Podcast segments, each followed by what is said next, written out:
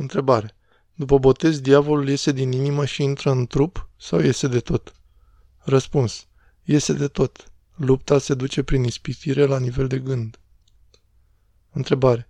Cum ne putem găsi duhovnicul pe care ni-l dorim, care să țină canoanele Sfinților Părinți? Răspuns.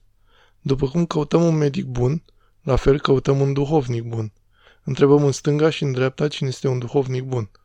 Vorbim mai întâi, tatonăm terenul, culegem referințe, nu ne aruncăm cu capul înainte.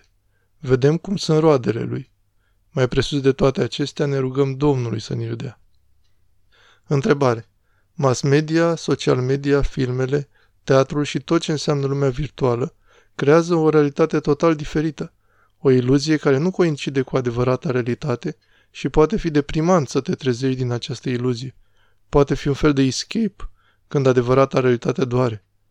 Rămâne destul de periculos tot ce ține de imaginație. Răspuns. Imaginația este foarte periculoasă pentru că este poarta de intrare a demonilor. Escape, escape însă unde? Nu cumva într-un iad mai crunt decât cel pe care îl trăim? Și iarăși mă întorc și zic, Hristos, singurul real cu adevărat, este salvarea noastră. E nevoie de program duhovnicesc constant pentru a ne uni cu realitatea, pentru a ne îndumnezei. Întrebare. Putem numi artă și felul în care se desfășoară slujbele creștin-ortodoxe? Am participat la o priveghere în stil atonit și am văzut că sunt niște diferențe de formă, cum ar fi folosirea candelelor și lumânărilor în loc de lumină electrică. Dar au nu numai efect estetic, ci și sufletesc. Nu știu cum se numește cățuia cu clopoței. Efectul ei a fost că ne-a trezit din amorțeală, că unii au adormit de-a binele în timpul slujbei de opt ore. Nu știu de ce au pus pe jos niște frunze verzi prin toată biserica, dar aveau și acestea un efect estetic aparte. Ce fel de frunze se folosesc în Sfântul Munte în acest scop?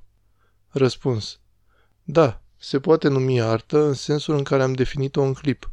Pentru un montaj video cu o priveghere atonită, vezi aici articolul Eroii Cerului, montaj video de la privegherea înălțării Domnului.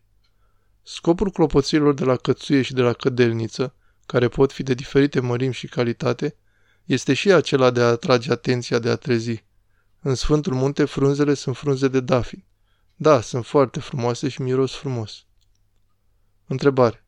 A părmuit sau nu Sfântul Nicolae pe arie? Răspuns. Nu, nu l-a părmuit și nici nu a stat în închisoare. Desigur însă că o să găsești varianta cu părmuirea peste tot, pentru că aceasta a difuzat din apus în sinaxarele ortodoxe. E nevoie de studiu, istoria documentelor, paleografie, pentru a ști adevărul. Sfântul Nicolae a fost în închisoare, însă nu datorită faptului că l-a părmuit pe arie, ci datorită persecuțiilor. Mulți dintre cei care erau închiși cu el au devenit mucenici. Sfântul însă a scăpat. La destui ani după aceea a avut loc sinodul întâi ecumenic. Când am spus că nu a stat în închisoare, m-am referit la faptul că nu a stat în închisoare datorită palmei date lui Arie. Iertare că nu am fost foarte clar. Desigur că acum nu invalidez poziția examinatorilor. Nu am expertiză. Exprim doar adevărul istoric bazat pe cele mai vechi manuscrise ale vieții Sfântului Nicolae. Întrebare. Am refuzat să mă informez în legătură cu tot ce ține de acest virus. Nu citesc știri, nu am rețele de socializare, etc. Mi-am continuat viața la fel, fiind concentrată pe familie și pe cei doi copilași ai mei care îmi țin mintea foarte ocupată. Ajut în cercul meu de prieteni, dacă este nevoie, dar nu am o funcție influentă ca să pot schimba mai mult. Mă gândesc că toate sunt în mâna lui Dumnezeu. Mă simt foarte liniștită. Se cheamă nepăsare sau să continui pe acest drum? Răspuns. Să continui. Să continui pe acest drum. Jurnalismul poate uneori să fie foarte nesincer. Dincolo de asta, chiar dacă ar fi sincer, noi oamenii suntem limitați și păcătoși, pe când Dumnezeu este perfect și iubitor. Întrebare. Ce să facem când ne simțim reci față de rugăciune, față de Duhul Sfânt? Adică vrem să facem rugăciune sau altceva, dar sufletul nostru e împietrit, rece. Răspuns. Să facem totuși rugăciune. Mai ales atunci să facem rugăciune, pentru că această rugăciune are mai mare valoare în fața lui Dumnezeu, chiar dacă noi nu simțim asta. Această rugăciune cu durere și cu nesimțire înduioșează pe Dumnezeu pentru că rugăciunea harică este harică, adică Duhul Sfânt se roagă în noi cu suspine negrăite. Dumnezeu apreciază mai mult când noi, prin efortul nostru, încercăm să facem ceva. Întrebare. Nu înțeleg ce înseamnă a te tulbura în Hristos. Răspuns. A se tulbura în Hristos. Când ne tulburăm atunci când ne gândim la iubirea lui Hristos, la prezența sa iubitoare. De exemplu, îmi vine să mă îmbăt precum o stivă de porci și sunt absolut hotărât să fac asta, că nu mă vede nimeni. Gândindu-mă însă la iubirea lui Hristos, mă tulbur. Deci nu o să fac asta. Îmi vine să toc mărunci și să fac ou și cu oțet pe aproapele meu pentru un motiv bine întemeiat.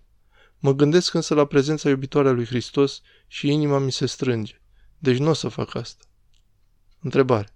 Când privesc la lumea muzicii, observ că multe genii își au originea în popoarele catolice. Nu cred că e cazul să exemplific, dar e o realitate pe care nu o putem nega. Dumnezeu a pus talent cu carul acolo și nu doar în muzică. Putem înțelege ceva din asta sau rămâne de nedeslușit? Răspuns. Da, putem înțelege că ei își folosesc talentul în cele pământești, în imanent. Talentul popoarelor ortodoxe, care este același, poate chiar mai mare, este folosit în cele cerești, în transcendent. Și din cauza aceasta, acest talent crește cu mult mai mult, chiar dacă nu este vizibil pe plan trupesc. Întrebare. Îmi doresc foarte mult să-L pot iubi pe Dumnezeu cu adevărat. Atunci nu o să mai fiu deranjată de nimic și de nimeni din jur și o să mă văd așa cum sunt în mod real, nu cum mi se pare că sunt. Răspuns. Așa este. Soluția la toate este Dumnezeu. Relația iubitoare cu El. Roagă-L pe acesta să-ți dea iubirea Lui cea atotputernică. Întrebare. Dacă mor cu gândul la Isus, El mă va aștepta la poarta raiului? Răspuns. Nu este destul. Este nevoie de credință și fapte bune. Aici intră rugăciune, milostenie, post, etc. Ca să te menții însă pe acest drum, ai nevoie de călăuzire duhovnicească, de un duhovnic. Întrebare.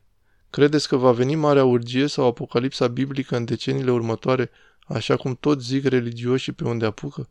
Cum că sfârșitul e aproape? Cum va fi Marea Urgie? Când va fi? Ce va fi atunci? Eu nu știu ce să cred. Răspuns. Sfârșitul lumii pentru tine este atunci când vei muri. Ceea ce spui este o ispită comună, un gând diavolesc ca să ne abată de la prezent, pentru că numai prezentul este mântuitor, în sensul că numai concentrându-ne pe prezent avem trezvia necesară pentru a putea scăpa de păcat, adică de condiționările, de distorsiunile existențiale de care suferim.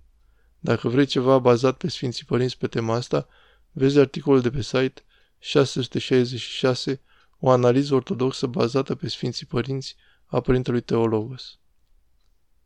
Întrebare. Aceste sfaturi ni se par nouă laicilor destul de extreme și greu de pus în practică.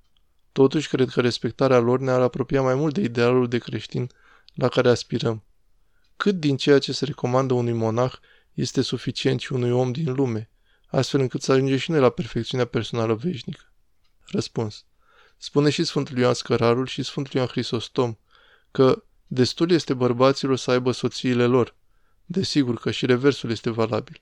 Asta pentru că nu este o altă spiritualitate monahală și o alta laică.